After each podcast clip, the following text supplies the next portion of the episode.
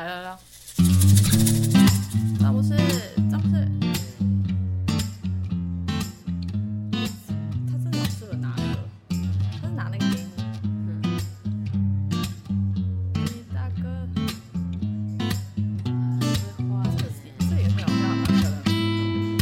啊，嘘嘘哦，嘘嘘演员的自我修养。亲爱的听众朋友，你们好吗？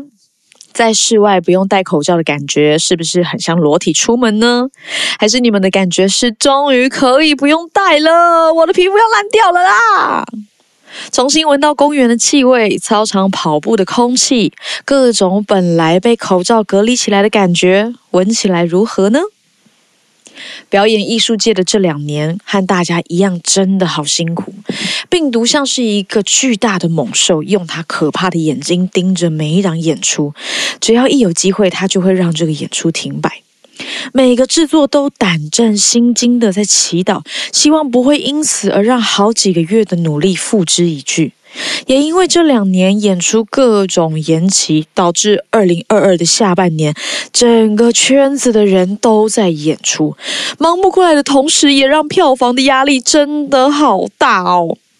但也是因为在这样严酷的情况之下，有好多朋友尝试了很多很有创意的方法，在线上做演出，在线上做演唱会，互动式演出。透过科技做了很多很多尝试，并且同时思考表演艺术在现场演出的重要性。国际上也出现了各种巡演的讨论，因为疫情的关系，发现了要将演出带出国的碳足迹实在是很高。那么，什么样的方式能够更加保护我们的环境呢？这些灾难与思考，好的与不好的，因为一个可怕的疫情而来。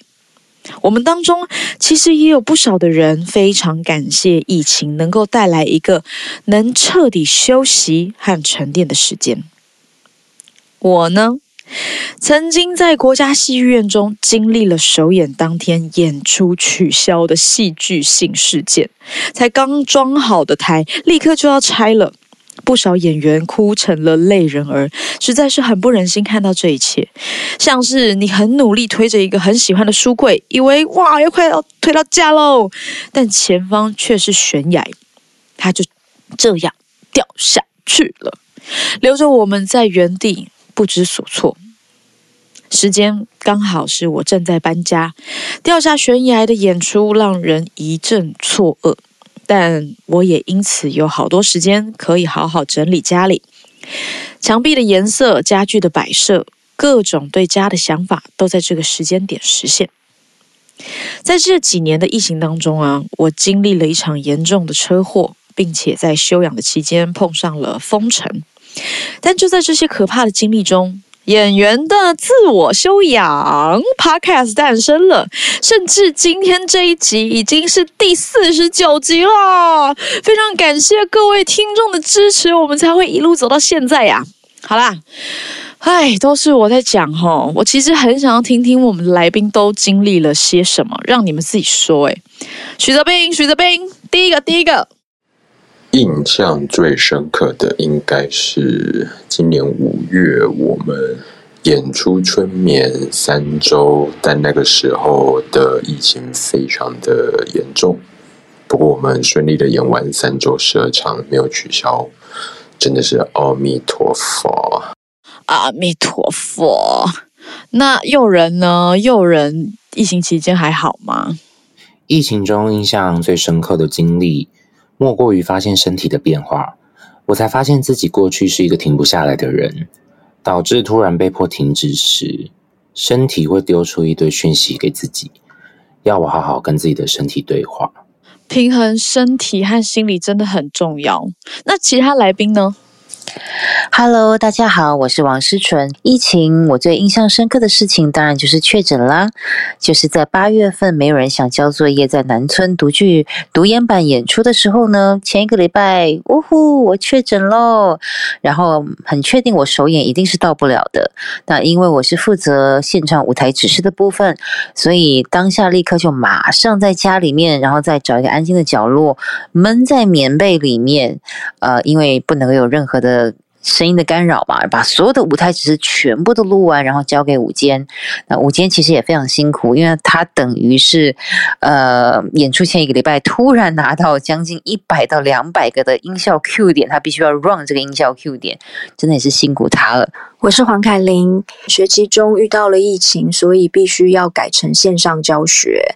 我自己教学的内容真的很难进行的，但那个时候我就想着，不行，我们不能被疫情打败。然后那个时候就让他们，呃，其实也是我跟着一起去认识呃物件剧场，然后尝试用物件剧场这个形式。每个人他就让他自己家中的某一个某一个地方某一个角落就变成一个小舞台，然后他就在里面用随手可得的物件来说一个故事，然后反而出现了一些很很令人惊喜的片段。我是素莲，就是因为都在家里也没事做，所以我就开始画画，然后好像就培养出画画兴趣这样子。然后因为疫情也两年多了，所以就是画到后来，我就是把自己的画把它变成，就是把它制作成年历贩卖，然后卖的还不错。哇，好想看哦！哇，大家的二零二二应该有很多被吓到的时刻吧？但是其实被吓到，或者是有很高涨的情绪，在情绪过去了之后，好像都会带来一个很深刻的领悟或者是改变。接下来很想要知道各位来宾们，你们在二零二二年的时候有什么样具体的领悟和改变吗？你们自己觉得？嗨，我是易恩。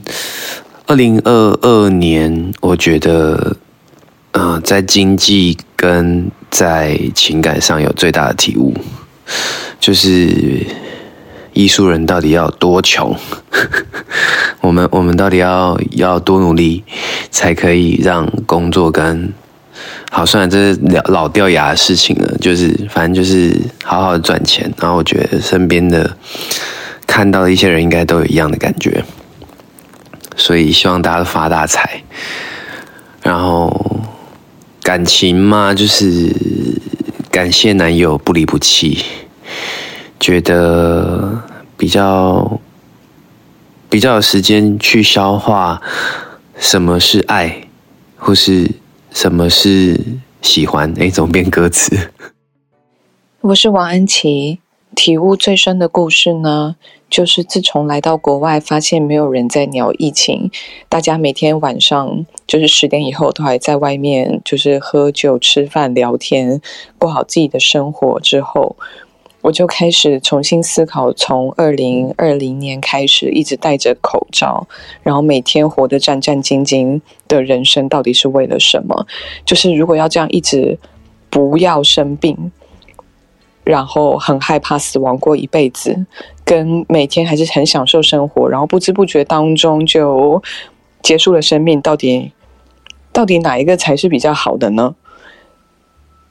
但当然我已经选择后者了，就是我不想要再回去那种每天充满恐惧的生活，所以我现在非常的不想要回台湾去面对戴口罩，还有每天被新闻威胁的人生。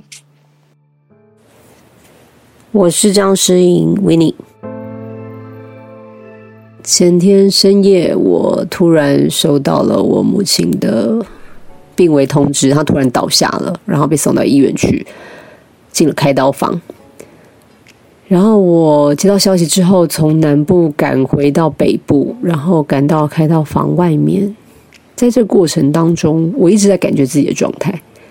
然后回想到我因为表演工作这些年去了很多的医院，然后嗯演了很多的生离死别的戏，然后在演那些戏的时候，自己的那些难过、不舍、痛苦，在对照到站在开刀房外面的我的状态时候，发现根本就是两个截然不同的样子。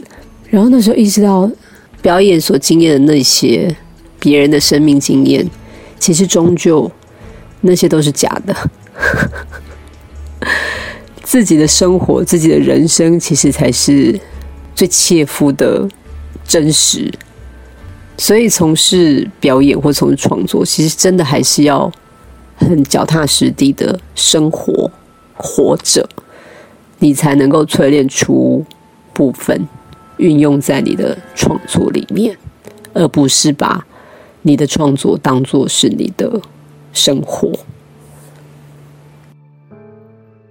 我是素莲，今年印象最深刻的是。第一项一定是就是我的脚就是后十字韧带断裂，所以导致于我整个影响我整个下半年不太能工作，所以所以我的疫情好像就更延长，这样就是疫情完了之后大家开始出门，但我还是继续关在家，嗯。然后第二件事情就是，哎，我今年结婚了，对。我是王建任，今年去外县市演出跟出差的状况比往年都多，那也就更加让我确定我就是一个很喜欢待在家里的人。第二点就是不喜欢熬夜的我，居然把世界杯决赛从头一路看到梅西夺冠的颁奖典礼，然后就发现，哎，现实往往就是比写好的剧本更有张力，剧本都不敢这样子写，这算是体悟吗？我是王宏源。疫情开始的时候呢，我不知道为什么我就开始心律不整。那这个心律不整带给我的困扰就是，以往我登台的时候都很冷静。那这个冷静就是一个人在剧院独白或是唱歌，其实我都没有害怕过。可是，在二零二零年底，我在沙妹演一出戏的时候，要开演前，我突然紧张起来。这个紧张不是因为兴奋，而是因为恐惧。我有点担心这个心律不整会不会让我无法控制我的声音跟身体，以至于我讲不出长串的专有名词，忘记我接下来的台词。所以我现在就是还在跟这个心律不整相处中。我是功能安，从二零二零年开始，疫情。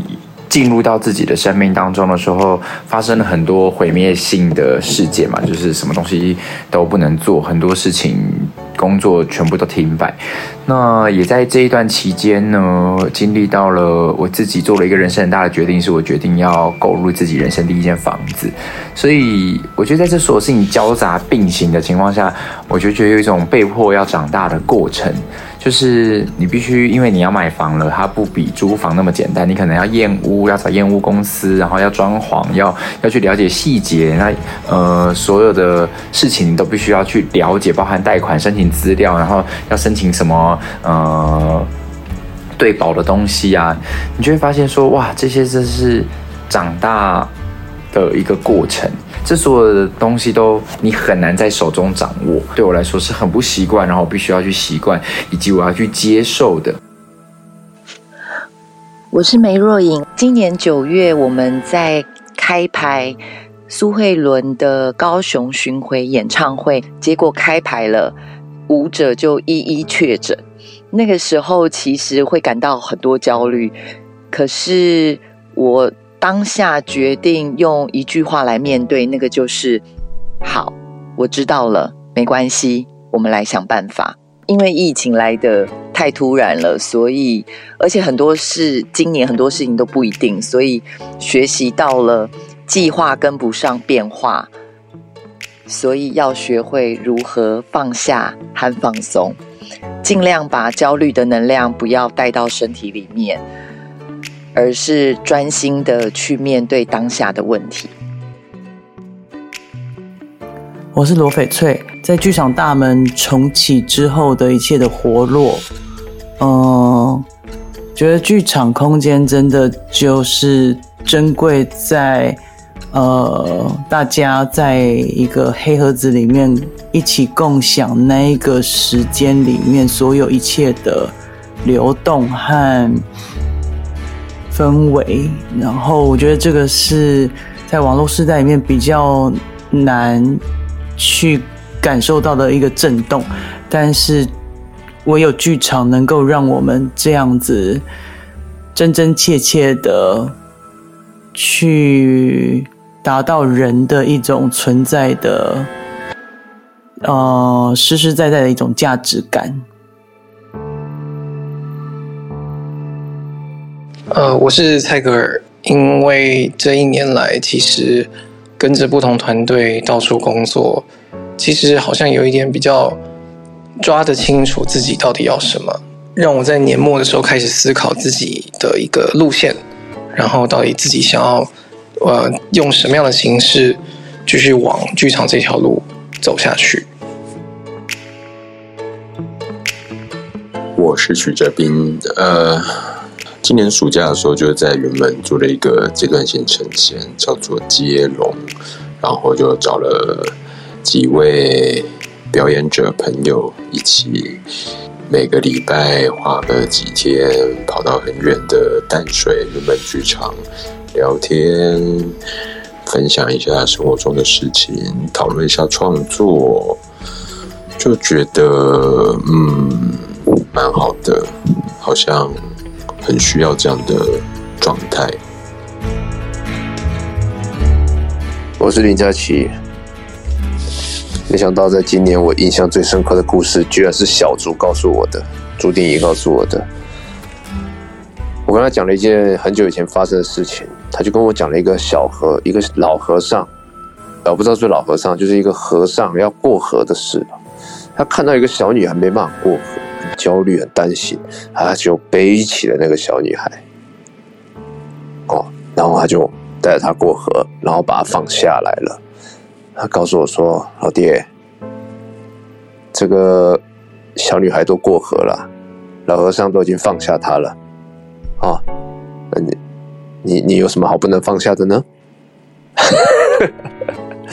这件事情，他妈的，我还真的有点印象深刻。哇，老爹，你是那个女孩吗？这是在讲一个放下的故事哎。好啦，不管你二零二二年过得好不好，或者是还有在纠结一些什么事情的，都已经是现在了。二零二二要过去了，让我们来期待一下二零二三，好不好？接下来我想要听一下各位对于二零二三有什么样的期许和愿望呢？二零二三就是希望自己能更有耐心，然后相信自己的脚一定会好起来呢。我还会再恢复可以走路，可以正常工作，可以再回到舞台上跳舞。二零二三年，我希望我可以继续成为我喜欢的那一种表演艺术跟视觉艺术跟。喜欢为世界带来不一样的那个最真实的自己，成为这个我喜欢的样子，然后，啊，给旁边的人爱。二零二三年，期许自己可以继续的保持幽默、好玩，然后继续的温柔，继续的去探索自己和其他。可能性的连接和去理解，嗯，更多更细微的一些事情。二零二三最对自己的期许，应该就是希望自己可以成为更好的创作者，义无反顾的，不需要有任何后顾之忧的去投入创作。二零二三年对自己的期许就是身体健康。然后希望世界可以快快和平。新的一年给自己的期许，就是能够更关注身体还有心理的平衡，更懂得听从内在的声音，并且把更多时间留给爱的人。我们一起加油！我觉得，我希望未来的一年，我可以好好的安排我自己的生活，每周至少有两天。的休假日，有一天可以好好的陪伴家人，有一天可以好好的陪伴我自己，跟我自己相处。未来的一年，时间掌控在我自己的手里。我希望我可以成为我自己的时间魔法师。对我来说，我其实真的真的很想要，呃，在我所热爱的戏剧这个行业里面有所。呃，贡献吧。那希望可以把我自己认为很美好的事情，持续的告诉大家。对明年二零二三年的期许，就是凡事不要太认真。呵呵。我记得在我为你押韵情歌当天首演当天早上取消的那一次，我跟真心叶坐在剧院外面的喷水池聊天。我不知道为什么，我就讲了一些很恶心的话。我就是想要说，我觉得这个疫情好像就是在让就是国家去检视自己的能力，就是我有什么，我没有什么，那什么会让我致命？然后真正重要的是什么？其实不是不只是国家，我觉得就是个人跟个人之间也是这个样子。其实做演员好像就是可以去体验很多不一样的角色跟生活，可是我发现它是一种虚假的主动，它其实很被动。所以换到我自己个人的生活来，我真的很像很少去主动去调剂自己的生活，这是我接下来想要去好好诠释看看。那这件事情呢，我会想要慢慢的来，就是它其实需要急，但是其实也需要不急。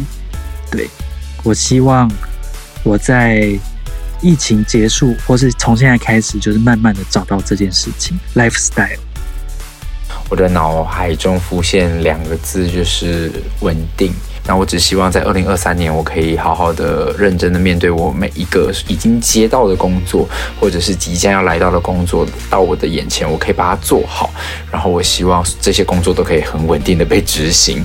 然后我也很希望金流也可以稳定下来，稳定。二零二三，加油！二零二三对自己的期许是希望可以再更自律一点，不论是在自我的要求、工作、健康。或是在家庭上面，都期许自己再自律一些，希望自己可以更打开，去感受这个世界所发生的一切情感，然后把它表演出来，让更多的人在看了我的表演之后，觉得自己被懂得、被了解，甚至被安慰。我二零二三对自己的期许就是。快乐。那我要勇敢，我要梦想成真。耶！哇，我们刚刚听了好多人的期许跟二零二二发生事情。哎，其实我真的不知道大家发生那么多事情。哎，一定都发生很多事吧？可是这些事情好像也不用每一件事情都跟别人说。真的吗？我好像很常每件事情都跟别人说。我不知道啊，不知道。No，居然被知道了。就是真的，一开始我在想要做这件事情的时候，实在是觉得应该会很感人，但是没有想到真的还蛮感人。自己听到来宾录给我们的东西的时候，自己有点吓到。大家都。分享了非常非常珍贵的故事，所以如果你在疫情当中有发生什么特别影响你或者体悟你的故事，也欢迎你留言给我们，告诉我们你二零二零年最难忘的故事。二零二二啦，二零二二零二啦！哎，你刚刚说你想要勇敢，为什么？访问一下吧。因为我自己二零二二发生蛮多事的。然后大部分的事情就是我都觉得他来了，那就要去面对，但 不一定实干型的，对，但不一定不一定是很勇敢的，而是有一种觉得，呃，自己有点有一点，就是就有这一条烂命啊，就必须要去处理面前的事情，这样。但是就是呃，可能。在那样子的情绪之下，不一定可以把事情做得更好。如果是抱着一种勇敢前行的心情的话，那说不定困难可以变成一个新的、更好的事情。也是。那那位梦想成真的呢？呃，我觉得。嗯，就是前几年是，我觉得我真的很好像是一个运气蛮不好的人，就是很想要做很多事情，但是可能比如说会有呃比较小的人 出现啊，或者是就是就是会捅你一刀啊，或者阻挡你的路等等的。但是我平常不是一个很在乎这些事情的人，但是当这些事情出现的时候，就真的会影响你的梦想成真。即使你是一个做事的人，你是一个态度正确的人，但是就是会有其他的惊喜出现。所以，我蛮希望还是可以像以前一样，是带着初衷完成梦想，但是中间的路可以不要这么多 obstacles。嗯嗯，就是顺心一点，是吧？就是可以真正去做该做的事，这样真的。好，那就是换我了哈。我觉得啊，我的下半年好像其实过得还算是，就是忙的要死，可是其实蛮开心的。不是说什么火星还是什么什么东西一大堆进双子吗？就是我本身的沟通的能力和就是口才的部分，好像就是有在帮助我做一些我真正想做的事情。虽然事情很多，可是好像都可以循环的还不错，所以我希望二零二三可以继续这个这个动力。那我要问一个，就是你们对于演员的自我修养 Podcast 有有什么明年的期许吗？嗯，我们非常那个欢迎各大的剧组，突然呼吁制作人来跟我们合作，然后我们有一个专门的。节目的信箱，在不管是演员自由上的 IG，或者是那个真心的粉丝专业，都可以找得到。然后我非常的期待跟不同的剧组，或者是不同的单位，你甚至不一定要跟艺术有关系，都可以来跟我们谈谈看，然后看看剧组，呃，我看看我们的节目可以跟你们一起合作出一些什么新的火花。就是我我期待节目有很多不同新的尝试。嗯，哎，那博士呢？呃，我觉得因为我自己比较是就是在这边是声音处理或配乐的方向，所以我当然比较私心会希望可以做更多整合的事情，就是希望声音好像不是只有功能性的帮助表演艺术，而是我们怎么样可以整合一起做一些不同的事情，像我们 podcast 也有做一些，比如说我们的小剧场的故事啊等等的，所以蛮期待会有更多这样子的作品。嗯，这个也延伸到我我自己的愿望，因为我们这次就是搞了一个这个年末特辑啊，收集到大家的录音的的时候，听的时候就觉得哇，这个媒介真的很神奇，也会让你有一个私密感。就是他们在跟你分享这件事情的时候，因为不是当面在跟你讲话，可是都会有一种更像是他在跟你讲话的感觉。然后，其实我我真的是对于某一些一些一些朋友的他发生的事情蛮冲击的。当下就觉得，我天哪，我要哭出来了！我居然我居然不知道，但是好像如果当当面问他，他也不可能会说出来的感觉。所以就是有一种哦，好像靠着声音的。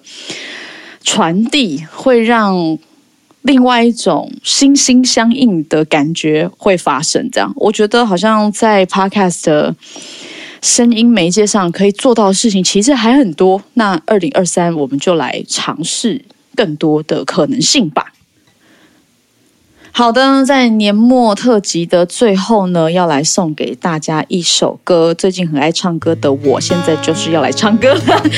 就是呢，在去年封城的时候，我又在被车撞，被在被车撞，就躺在家里只能休养的时候，很沮丧。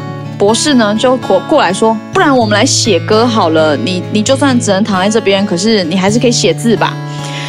于是呢，就产出了这首歌，送给大家。见面时我们要拥抱。暂时看不到你，但是感觉得到。远方努力的你，和我一样前行。就算有时很难，我们都不放弃。现在保持距离，有时候会很担心。每天又有几里，看到眉头痕迹，是什么场景？我们见面再说，就像电影里难以忘记，成为共同话题。见面时我们要拥抱，告诉你这段时间，连书上没说的那。些事情见面再说。当你也要拥抱，告诉你没有距离才是我们最好的距离。不要再隔离，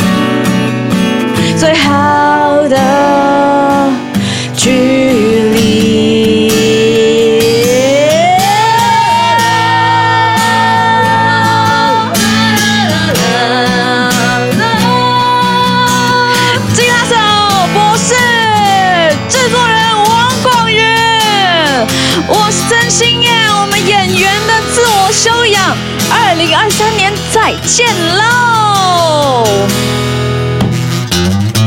嗯嘿，呵，我那一些碧昂斯的，叭叭叭叭，他真的很适合哎、嘿，哔哩吧啦梆梆吧啦哔哔哔。最后一句，制作人。演员的自我修养。